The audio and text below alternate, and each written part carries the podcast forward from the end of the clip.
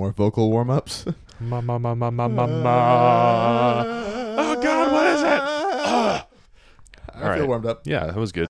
Hello and welcome to Super Duperstitious The paranormal podcast, that does sciencey things. Also, and we got to find a better way to describe this thing. brings the laughs and the giggles. I don't even know. Yeah, it's true. yeah, We'll do better. You guys Um, know what we're talking about by now. hopefully. I mean, if you're just joining us for the first time, yeah, we're a, par- a podcast that talks about paranormal stuff and uh, also tries to approach it from a scientific perspective. Right, bring some skepticism in to otherwise sort of supernatural or fanciful, far fetched accounts. Um, Yeah.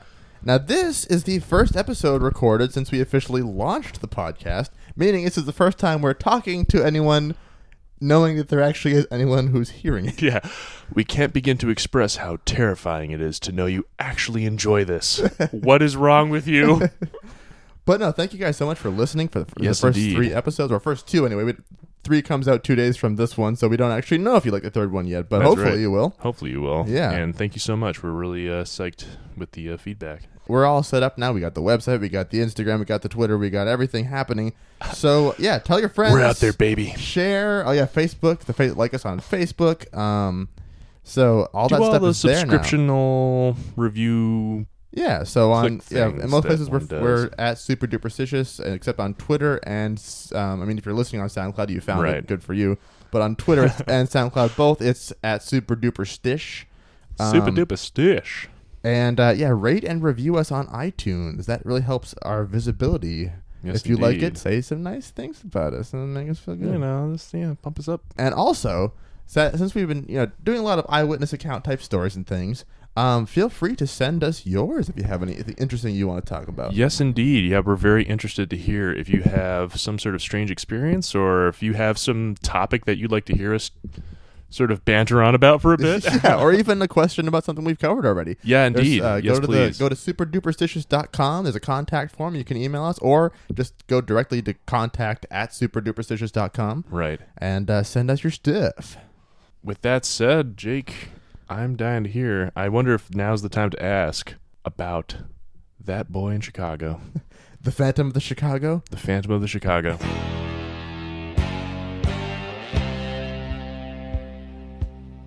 So there are some updates. I'm going to try and just blast through them because uh, I don't want to make this take up too much of the show every time. No, time. indeed. When I said I wanted to make it a recurring segment, it was with the understanding that it wasn't going to be this much. Oh no, it's really still happening. It sure is. So, Oh, um, no. so first up, I said a while back that I was going to do my homework and find out some stuff about wing size to body size ratios. Right, right. Uh, I learned some things about mass limitations and wing aspect ratios. Okay. For example, wings seem to skew more towards anamorphic than 16 by 9. Hmm. Uh, no, that's, that's aspect ratio, but they actually it is called aspect ratio. Um, I couldn't specifically find a means for calculating minimum wings uh, minimum wingspan for a given body size, at least not for bats. Mostly Okay. people talk about bird wings and stuff. Sure. Um, but there have been some projects to try and make bird style wings for humans to use to fly, just self powered flight. Right. And the result is that for a six foot human of roughly average weight, a wingspan of about 21 feet is required. Damn. Uh, the catch is that surface area is apparently more important than just wingspan. So it's possible, spe- uh, especially for bat wings, since they're a whole different structure from bird wings, Sure. uh, that something as tall as described in the whole story of the Phantom of the Chicago could have a shorter wingspan and still fly. Hmm. Yeah. Assuming also, like, do they have that calibrated for a certain weight of a human as well, or Uh, yeah, I mean, like I said, it's like six, about six feet tall, about maybe one sixty to seventy to eighty ish? yeah, Guess, up there. Um, Guesstimating. I think more in the heavier range there. Um, the Phantom of the Chicago is a large humanoid flying bat creature in Chicago, um, officially dubbed voice. the Chicago Phantom. We think that's not a great name, so we found a better one. um, and uh, it's also described as being very thin, uh, very skinny. Right. So in the case of this, if it's six to seven feet tall and really skinny, it might be lighter. Could maybe have smaller wings. I don't know. The whole Mm, point here this, mhm. the, uh, is that um, the scale of whatever animal they are seeing may not actually be exaggerated. It might be Right. something about that big. Right. So they may not be blowing it out of proportion. So let me jump into the sightings. I'll try and fly through them. September No pun 20th. intended. Yeah. Uh, September 23rd. From uh, this is from phantomsandmonsters.com. Um, a guy and his friend saw some big thing fly over Diversey Harbor in the evening. they just don't know what planes are. yeah, like it was really big. It looked like it was pretty far away. There was like a sound that came It made this weird though. whirring noise. Yeah. September 24th. This is from UFO Clearinghouse. Uh, a family in La Villita, so back in the little village, was walking home from uh, home one evening, and they encountered what they thought was a tall man dressed in all black in the middle of the street. Yeesh. But then it stretched out a huge pair of wings, kind of hopped towards the sidewalk where they were, and revealed while turning towards them that it had glowing red eyes. Ah, Uh, when it that key trait. Oh, yeah. So it screeched loudly and flew up into the air. They could hear the sound of heavy wing beats as it flew overhead and out of sight. What are the chances that something would have bioluminescent eyeballs?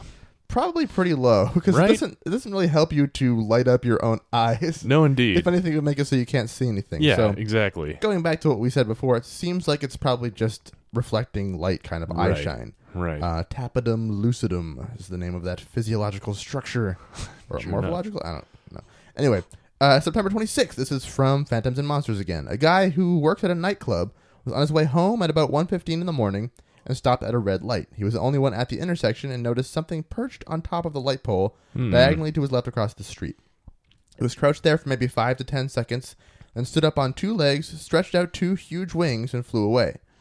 Uh, he Blech. described it in a lot of detail, saying it was very Hmm. slender, dark in color, had legs and arms, oh, and a roughly 12 foot wingspan with leathery wings. there's that 12 foot wingspan again. yeah. Uh, it had a sh- short snout, kind of like a French bulldog, but otherwise its face looked more like that of a gargoyle. Uh, or Hmm. technically a grotesque, a gargoyle. So this, those um, statues on like old churches and cathedral, Right. cathedrals and stuff, people refer to them all as gargoyles, but it's only a gargoyle if it includes a water spout feature to it. Are you kidding me right Otherwise, now? it's just a grotesque. So the cartoon, they should have all been just spinning water the entire time. Yes, They should have been the grotesques. yes. So that fact Sounds I like a learned good band from name, by the uh, way. from Dr. Abby Boucher Corby in Hmm. Scotland. Thanks. Uh, we went to college together. Oh, nice. Yeah. Let's see here. Uh, oh, and uh, he didn't notice any glow to its eyes. all right. Which actually, so the number of reports of non-glowing eyes suggested, yeah, it's probably just a light reflection situation, I not see. just self-powered light. September 26th, that same day, so uh, Phantoms and Monsters, a mother and son heard their neighbor's dog barking like crazy at around 9.15 p.m., looked at the back door, turned on the porch light, and saw a, quote, monster bat spread open its wings and fly off. Man, It had bright red eyes and looked at them. We got a picture, kind of. what? Kind of. I really want to see this. I'm going to show it to you, and you're going to be disappointed. Oh no, the son sent in this drawing that he uh, of what he had seen. that is just a drawing, isn't it? Just a drawing. It's the closest thing we got to a It's- photo so far. It is very Mothman-like, though. It is. It's. But it's, I mean, the difference here is it does have distinctly bat-like wings, It does indeed. like and like with a lot of detail as far as all the the fingers and stuff, and the skin Man. between them, and then the bright glowing red eyes. So that is a spooky image. It is. So if that's you know if that's what the kids saw, that's pretty spooky. Yeah, that's as close as we got to a photo. Or is it? Oh, Oh yeah, Oh October seventh, Phantoms and Monsters. Sometime after 10 p.m., some people saw a thing flying over around or something. Uh, whatever. yeah. Who Wasn't- cares about wasn't that a very one? That was- interesting that story. Dumb. I, it, it really is. Like, oh, I saw a thing flying between the buildings. It was like gray or uh, dark. I couldn't tell. It was gliding. It's It's just, just- a drone. He, um, the guy said, I quickly ruled out a bird. I was like, okay, well, cool. Nailed it. not a bird. Boom, solved. October 14th, Phantoms Hmm. and Monsters, uh, Anaheim, California. What? At 4 a.m., a witness identifying themselves as MUFON saw a capital M U F O N, all caps. Uh, Wait saw, a second. What does that stand for again? I, does it? I didn't know that it did. I do believe it does. Okay. Oh. Mutual UFO Network. oh, shit. Yeah, I thought that rang a conspiratorial bell in my brain. Huh. Interesting. So they call themselves MUFON, And which so, is hilariously enough appropriate, I guess, given Yeah, that this is so. something of an unidentified flying object. but that also creature suggests this is someone who, um, and so is already Kinda already kind of ready for. in that world. Yeah, true enough. So saw a humanoid bat-like creature hovering out by the tree in their front yard. Uh, Hmm. heard, heard a sound, turned on the phone's night vision to look at it, uh, zoomed in, and it changed shapes Uh, when he zoomed huh. in. So he took video and photos in hopes of letting the quote footage do the talking. Did he post said video and photo? Uh, quote, halfway through, I noticed helicopters and a small plane doing a circle around my block and big trucks going up and down my street like they were looking for something. End what? quote. MUFON didn't actually send any of the photos or videos with this account. Why MUFON? Why? so we still have neither Jack nor shit. um, so Damn it, MUFON. that's my update on the Phantom of the Chicago. MUFON sounds like the bullshit knockoff of Disney's Mulan. Or it's a weird way to pronounce muffin. yes. Can I get that MUFON? It's like a weird, like trying to make it Frencher than it actually is. yes. Oh, MUFON. So that's that for that. Fair enough. Now, we said last time that we wanted to dive into some spookier stories for Halloween. Uh, this episode is coming out f- five days? What, Thursday? Friday? Saturday? Saturday? Monday? Five days before Halloween. Yes, indeed. I had to count. Yeah, so we are going to try and do something spooky on behalf of Halloween. So, Yeah. um, ended up working out that I couldn't find any full length stories scary enough for what I wanted. So I think we decided we're going to do a uh, what'd you call it? what did I call it? A spook witch? A spook witch. Where? where I'll tell one short story of spookiness. And And- I'll uh, I'll jump in with a somewhat longer tale of creepiness. And then I'll finish the bookend with another creepier tale. And uh, yeah, we hope you guys will enjoy the experience. Maybe get get your uh, Halloween lighting set. Maybe listen to this episode, you know, at 3 a.m.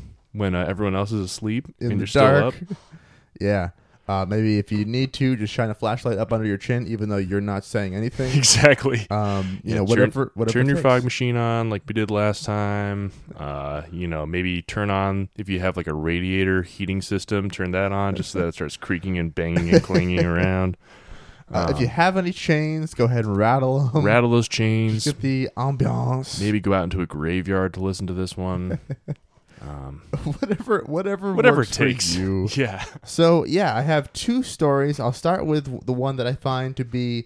Uh, it's actually it's kind of a more well-known one. It's um, from a few years ago. It was all over the internet. I remember finding it pretty cool at the time. I'm all ears. You may have heard it, maybe not, um, but I will definitely dive in here. It's the story of the Watcher. Hmm. Have you heard of the Watcher? Um, not in a spooky contest. Okay, Context. just the Watcher in the water contest. from the Fellowship of the Ring. oh yes, So it takes All right, place lay in. Westfield, New Jersey. New Jersey. In um, June of 2014, a couple bought uh, what they considered their like dream house. It was like a 1.3 million dollar house, something like that. It's a pretty nice house. Okay. Um, about Yeah, pretty, you know, pretty nice. uh, pretty, pretty good. It's, it's pretty good. So let me read to you just the beginning of this lawsuit they filed, the civil Oh suit. shit. Okay. Uh, the parties, plaintiffs. Oh, thank you.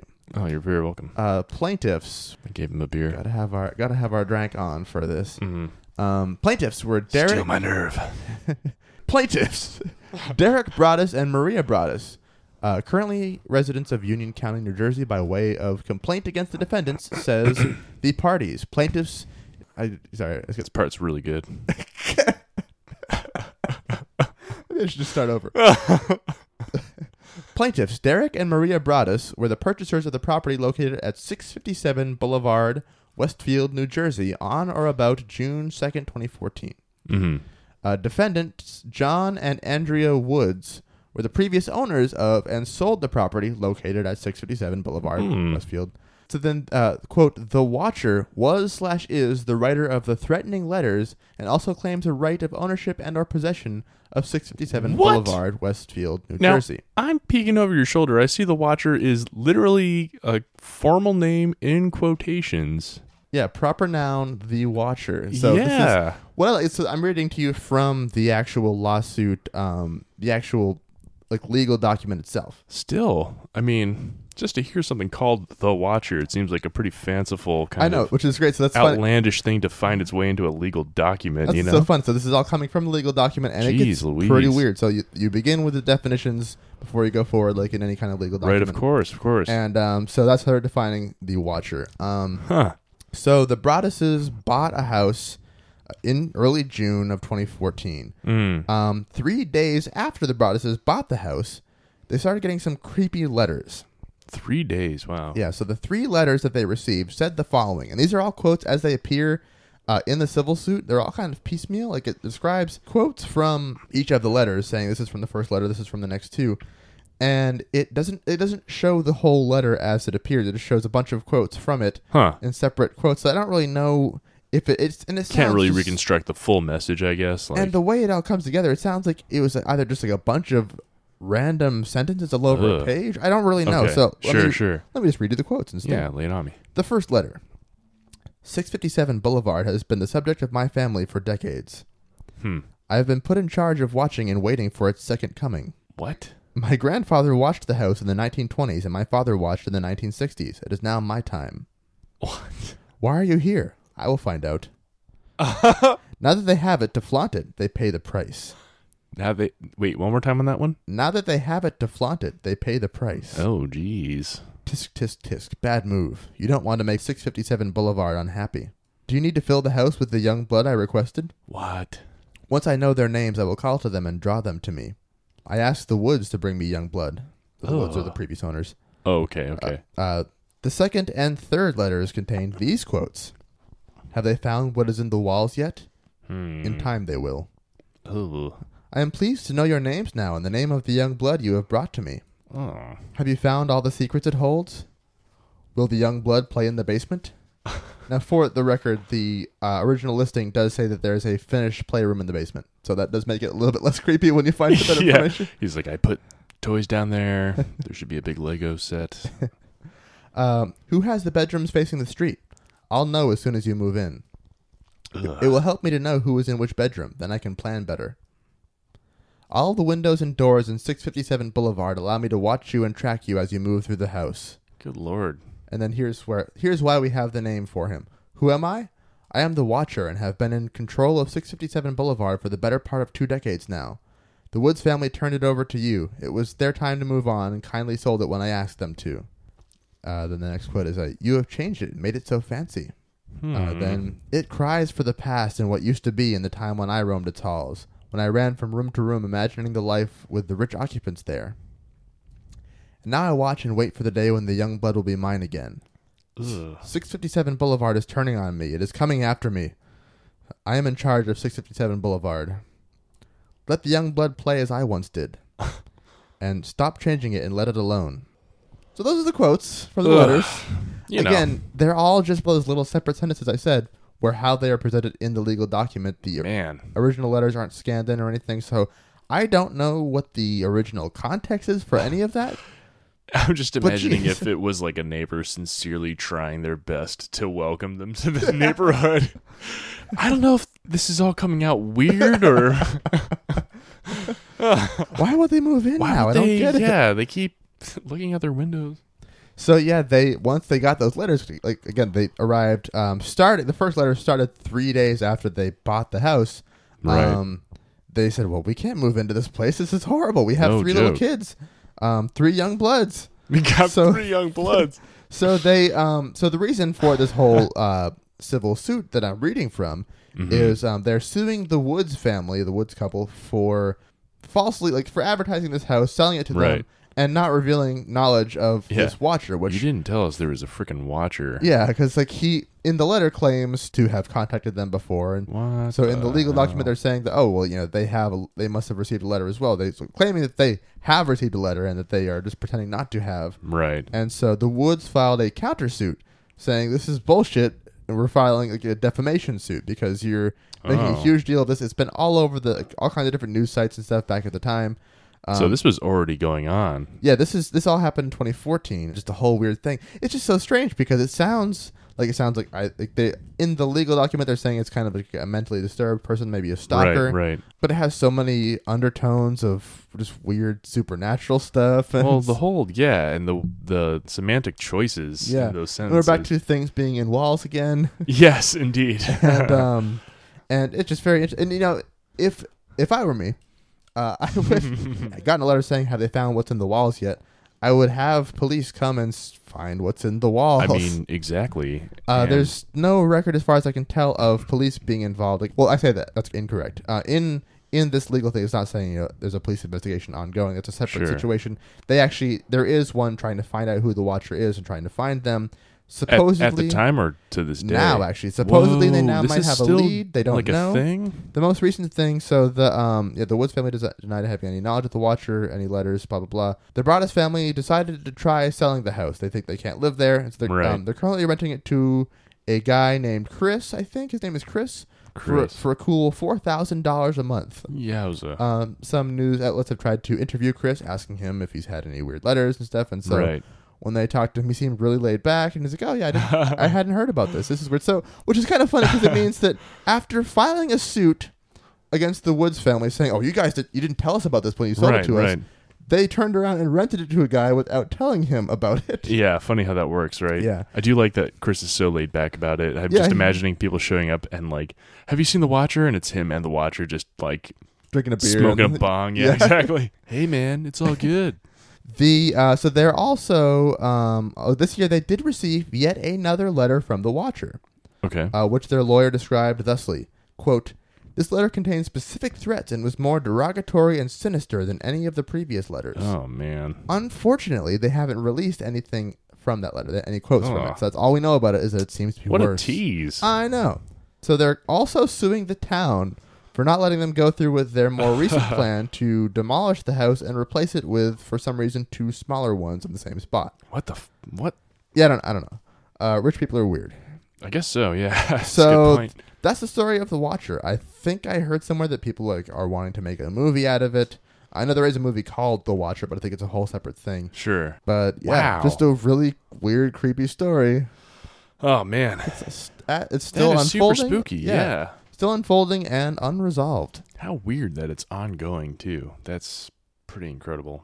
Oh my Mhm. goodness. So that's the end of my first kind of creepy story. I saved the spookier one for last. Very good. All right. so cool. I'm going to turn it over to you, Mr. Shell. Well, then, mine will be somewhat longer, but hopefully not too long. So, I have gotten for you today another sort of something in the woods type story Okay. that has since been attributed to sort of Sasquatch encounter. Okay. But You're back on your shit again. I know I'm back on my shit, but this is one of my favorite like spooky tales, even as a standalone sort of something in the woods story. In part because it was recounted by your boy Teddy Roosevelt, Oh hell yeah! Oh, that's awesome. and this is a story that was recounted to him um, by a trapper that he had met on the frontier, and it mm. so affected him and so sort of convinced and moved him that this man had had some weird experience that he went so far as to put it into his book called The Wilderness Hunter Ooh. as just sort of like a, you know, anecdote that he wanted to recount to the world. and so I have Oh, I'm excited. I love Teddy Roosevelt, so I'm excited to hear what he what could spook him. Right. Oh, I forgot something. We said last time that we're going to try and find a different word other than spooky to describe Spooky. everything. Uh, what could have frightened him? Yes. terrified him to his very core.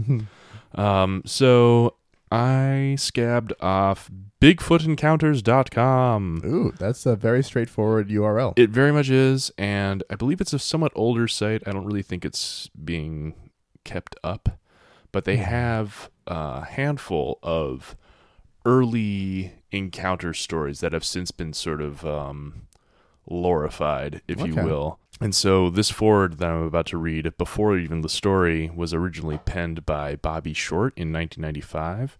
Um, I've Bobby. truncated it, Bobby, uh, truncated it and edited it down a bit just to sort of save on time. You're better Um, at that word than I am. Edited it or that, that pair of words. pair of words indeed. Uh, that would be part of the problem right there. Let's see here. In the late 1800s, presidential frontiersman and rough rider Teddy Roosevelt began writing his soon to be published book titled The Wilderness Hunter. In it, the author writes of a grizzled, weather beaten trapper by the name of Bowman, a German immigrant who lived all of his life out on the early frontier. Roosevelt must have had some degree of belief in Bowman's tale to include his thoughts in his book, says Short. This story is now one of uh, Idaho's best known horror stories Ooh. and is the tale of two trappers who set out on a beaver hunt in the still remote alpine terrain of the beautiful Salmon River countryside. This portion of the Salmon River is located in the Bitterroot Mountains between the state of Idaho and Montana. Montana. Montana. Ma- Mantona? Mantona. Yeah, exactly. To this day, stories of the Sasquatch come out of this still effectively unmanaged wilderness. Roosevelt wrote that the previous year, a trapper's body had been found torn to bits and partially eaten by, quote, an unknown beast which left enormous human like foot tracks in its wake. That does sound to me so far like a grizzly bear. Indeed, but there's even a, co- a little note here that bears do not leave human footprints. Overlapping bear tracks upon one another can be differentiated. Okay.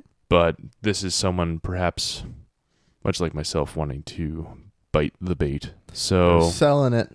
here is the famous excerpt regarding Bowman's experience as recounted in Roosevelt's book. Writes Roosevelt. I want to do a voice, but I'm not going to. It's so long. Um, hey, let me tell you a story. Um, frontiersmen are not, as a rule, apt to be very superstitious. They lead lives too hard and practical, and have too little imagination in things spiritual and supernatural. I have heard but few ghost stories while living on the frontier, and those few were of a perfectly commonplace and conventional type. But I once listened to a goblin story, which rather impressed me. I also like the term goblin story. Yes, I mean, it, it's about as accurate as a ghost story when you're talking about a scary story. it's a corporeal, spooky thing. A grizzled, weather beaten old mountain hunter named Bowman, who was born and had passed all of his life on the frontier, So told he- it to me. He hunts mountains. That's a badass guy. yes, exactly. I need the largest game possible. he must have believed what he said, for he could hardly p- repress a shudder at certain points of the tale. But he was of German ancestry, and in childhood had doubtless been saturated with all kinds of ghost and goblin lore, so that many fearsome superstitions were latent in his mind. Besides, he knew well the stories told by the Indian medicine men in their winter camps of the snow walkers, the specters, and the formless evil beings that haunt the forest depths, and dog and waylay the lonely wanderer who, after nightfall, passes through the regions where they lurk.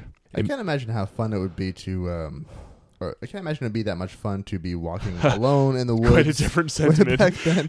so I, I can't imagine just how much of a be so fun. Yeah. yeah. I can't. Uh, yeah, it seems like it'd be. I mean, even now there there are areas that are still wilderness. Oh, absolutely. scary, but even back then, even more so. When you know, like if you're alone in the woods, You're just out there. someplace now, you can still be very, very far from civilization, but you know that there is civilization somewhere. Somewhere, yeah, within then, a relative stone's throw. And yeah, exactly. Exactly. Back then you're what? Taking a horse, you know, 20 miles out and then going another 10 miles on foot and you're just out there. Oh my goodness, I know. It may be that when overcome by the horror of the fate that befell his friend, and when oppressed by the awful dread of the unknown, he grew to attribute, both at the time and still more in remembrance, weird and elfin traits. I thought elfin was a funny choice to what was merely some abnormally wicked and cunning wild beast. But whether this was so or not, no man can say. When the event occurred, Bowman was still a young man, and was trapping with a partner among the mountains dividing the forks of the Salmon from the head of the Wisdom River. Not having had much luck, he and his partner determined to go up into a particularly wild and lonely pass, through which ran a small stream said to contain many beavers. The pass had an evil reputation because the year before a solitary hunter who had wandered into it was slain, seemingly by a wild beast, the half eaten remains being afterwards found by some mining prospectors who had passed the camp only the night before. The memory of this event, however, weighted very lightly with the two trappers, who were as adventurous and hardy as others of their kind. They took to their lean mountain ponies to the f- oh, excuse me, they took their two lean mountain ponies to the foot. They took to their lean mountain ponies. had quite a liking to those. Yes, ponies. they just love those ponies. The end. to the foot of the pass, where they left them in an open beaver meadow, the rocky timber-clad ground being from there onward impracticable. Impracticable. There's a hard word for you Hmm. for horses. impracticable. Yeah, no, I can't say that. They then struck out on foot through the vast, gloomy forest, and about in about four hours reached a little open glade where they concluded to camp. as signs of game were plenty. There was still an hour or two of daylight left, and after building a brush lean to and throwing down and opening their packs, they started upstream. The country was very dense and hard to travel through, as there was much down timber, although here and there the somber woodland was broken by small glades of mountain grass. At dusk, they again reached camp. The glade in which it was pitched was not many yards wide, the tall, close set pines and firs rising around it like a wall. On one side was a little stream, beyond which rose the steep mountain slope, covered with the unbroken growth of evergreen forest. They were surprised to find that during their absence something, apparently a bear, had visited camp and had rummaged about th- among their things, scattering the contents of their packs and in sheer wantonness destroying their lean to. The footprints of the beast were quite plain, but at first they paid no particular heed to them, busying themselves with rebuilding the lean to, laying out their beds and stores, and lighting the fire. While Bauman was making ready supper, it being already dark, his companion began to examine the tracks more closely, and soon took a brand from the fire to follow them up, where the intruder had walked along a game trail after leaving the camp. When the brand flickered out, he returned and took another, repeating his inspection of the footprints very closely. Coming back to the fire, he stood by it a minute or two, peering out into the darkness, and suddenly remarked, Bauman, that bear has been walking on two legs. Bauman laughed at this, but his partner insisted that he was right, and upon exa- uh, e- again examining the tracks with the torch, they certainly did seem to be made by but two paws or feet. However, it was too dark to make sure. After discussing whether the footprints could possibly be those of a human being, and coming to the conclusion that they could not be, the two men rolled up in their blankets and went to sleep under the lean to. At about midnight, Bauman was awakened by some noise and sat up in his blankets.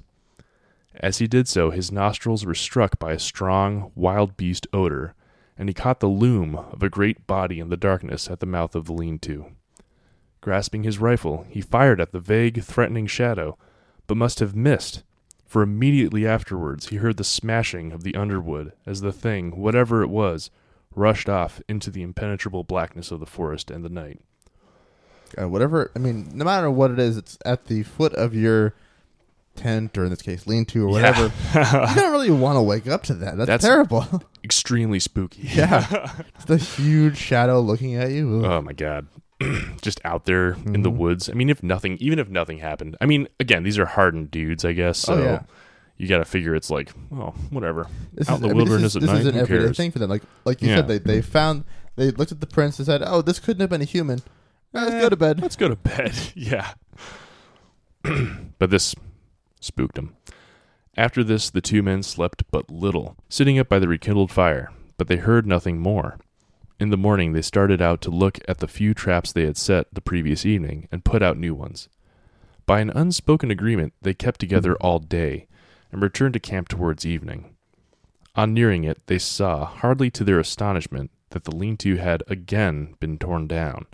The visitor of the preceding day had returned, and in wanton malice had tossed about their camp kit and bedding, and destroyed the shanty. The ground was marked up by its tracks, and on leaving the camp it had gone along the soft earth by the brook. The footprints were as plain as if on snow, and, after a careful scrutiny of the trail, it certainly did seem as if, whatever the thing was, it had walked off on but two legs. It's a very pissy Sasquatch. Yeah, it's it does not like having folks around. The men, thoroughly uneasy, gathered a great heap of dead logs and kept up a roaring fire throughout the night, one or the other sitting on guard most of the time. About midnight, the thing came down through the forest opposite, across the brook, and stayed there on the hillside for nearly an hour. Mm. They could hear the branches crackle as it moved about, and several times it uttered a harsh, grating, long drawn moan, a peculiarly sinister sound. Yet it did not venture near the fire. In the morning, the two trappers, after discussing the strange events of the last 36 hours, decided that they would shoulder their packs and leave the valley that afternoon. They were the more ready to do this because, in spite of seeing a good deal of game sign, they had caught very little fur. However, it was necessary first to go along the line of their traps and gather them, and this they started out to do. All the morning they kept together, picking up trap after trap, each one empty. On first leaving camp, they had the disagreeable sensation of being followed. Mm-hmm. In the dense spruce thickets, they occasionally heard a branch snap after they had passed. At this point, you're gonna just every little sound is gonna be I would be just pooping running, up a storm. pooping up a storm. Absolutely. And now and then there were slight rustling noises among the small pines to one side of them. At noon, they were back within a couple of miles of camp, and in the high, bright sunlight, their figures seemed absurd to the two armed men, accustomed as they were to through long years of lonely wandering in the wilderness, to face every kind of danger from man, brute, or element. There were still three beaver traps to collect from a little pond in a wide ravine nearby. Bauman volunteered to gather these and bring them in, while his companion went ahead to camp and made ready the packs.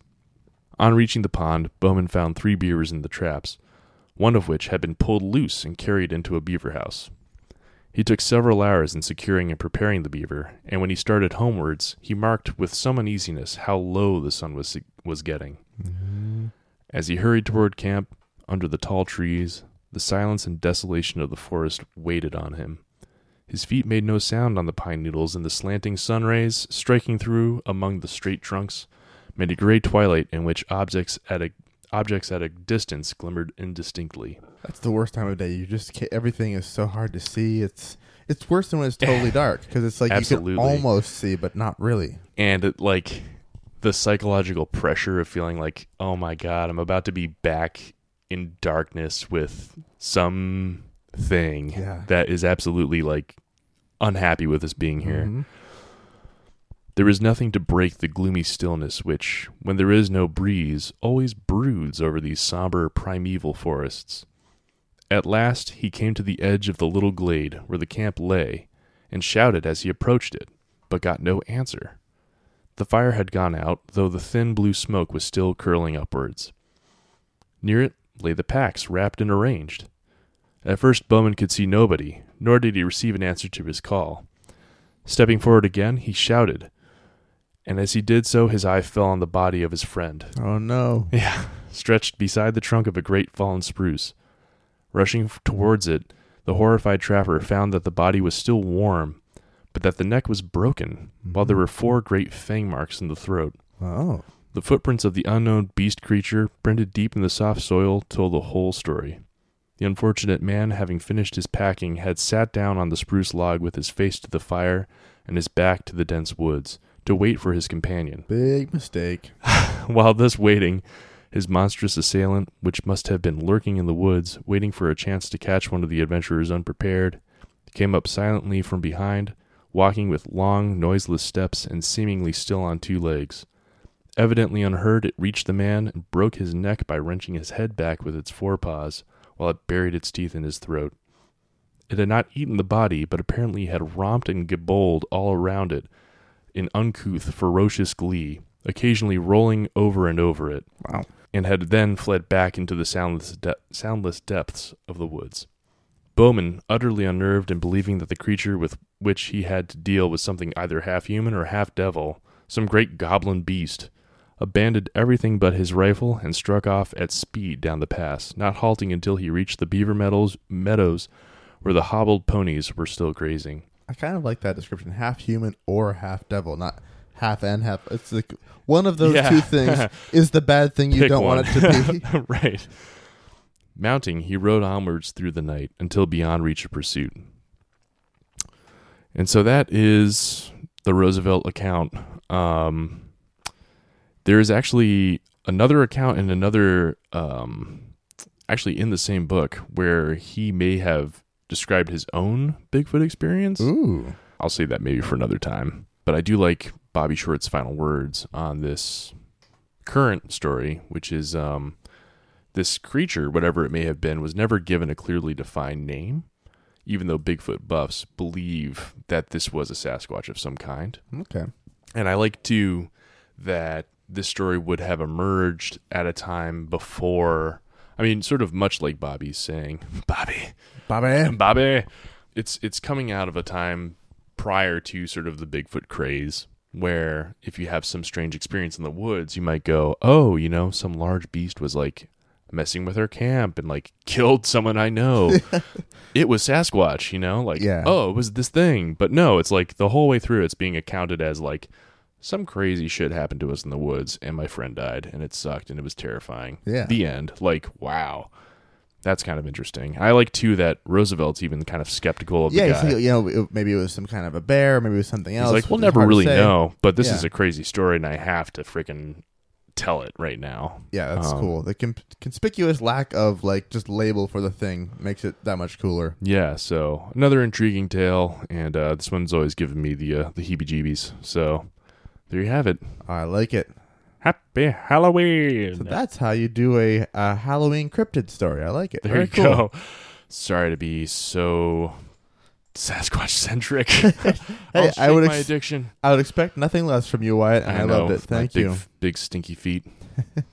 All right, so you've got one more for me. I got one more for you, and it is a straight up ghost story. All right. And uh, so we both had the same struggle trying to find stories, trying to find good, scary stories to tell for for this recording. Um, I ended up eventually f- deciding to go to Reddit for um, for possible stories. So there are a couple different threads of people. Like the prompt was like, "What's your creepiest true story that's happened to you?" Whatever it might Mhm, be, mhm. whether it's like some kind of like, "Oh, I almost got kidnapped," or "Oh, someone I know got murdered," or whatever the story might be Mhm. and it had uh and I don't spend enough time on Reddit, so I keep forgetting that it exists. For example, it's like, oh wait a minute, yeah, Reddit, I should check that out. That's fair. And um, it has the tag on it, serious, so they don't want any just made up shit. They, it's supposed, to, it's kind of a self, keep like it it's being um, kind of uh filtered through to make sure that it's just people actually telling accounts that they are being serious about. Mm-hmm. So I have a story from a redditor uh, trying explaining something that happened to him. Hmm. So, without further ado, here's a story from I Eat Poop. Ask me anything. oh my goodness! the username, yes, in all capital letters, I underscore eat underscore poop underscore a m a. Um, so this, Huh. What if It- it's, it's what if it stands for American martial arts? that's true. It could. This is still Reddit we're talking about, so you can't expect the username not to be Reddity. I uh, I'm interested to hear his story because Yes. a name like that is sort of With a name like Smuckers. yeah. Lay it on me though. I'm I'm Yes. I'm all ears for All right, so I'm going to just read it to you verbatim as it is. IEP AMA. What? I poop. Ask me anything. Gotcha. I have a few paranormal events that happened throughout all throughout my life.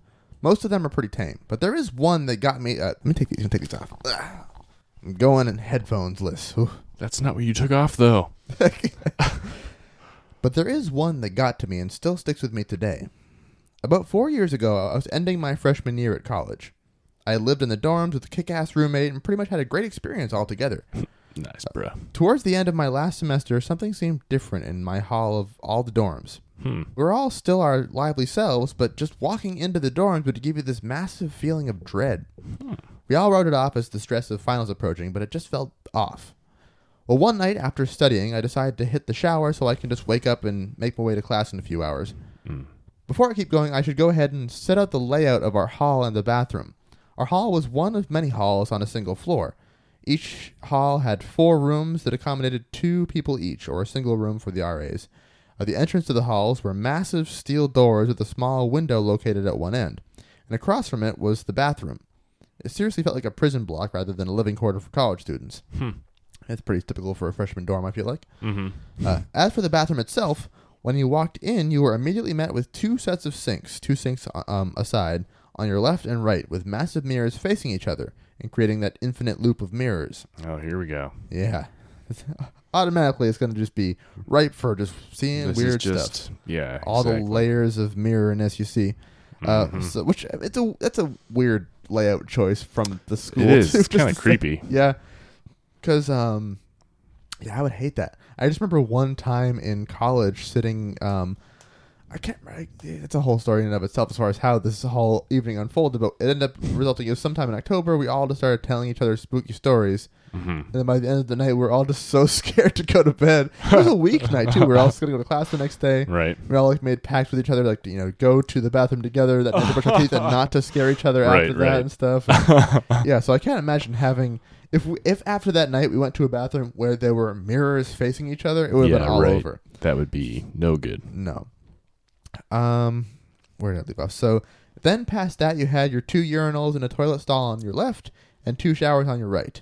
All right. Uh, when facing the left set of sinks, you can clearly see into the showers from the mirror, Hmm. uh, if the door is open, anyway.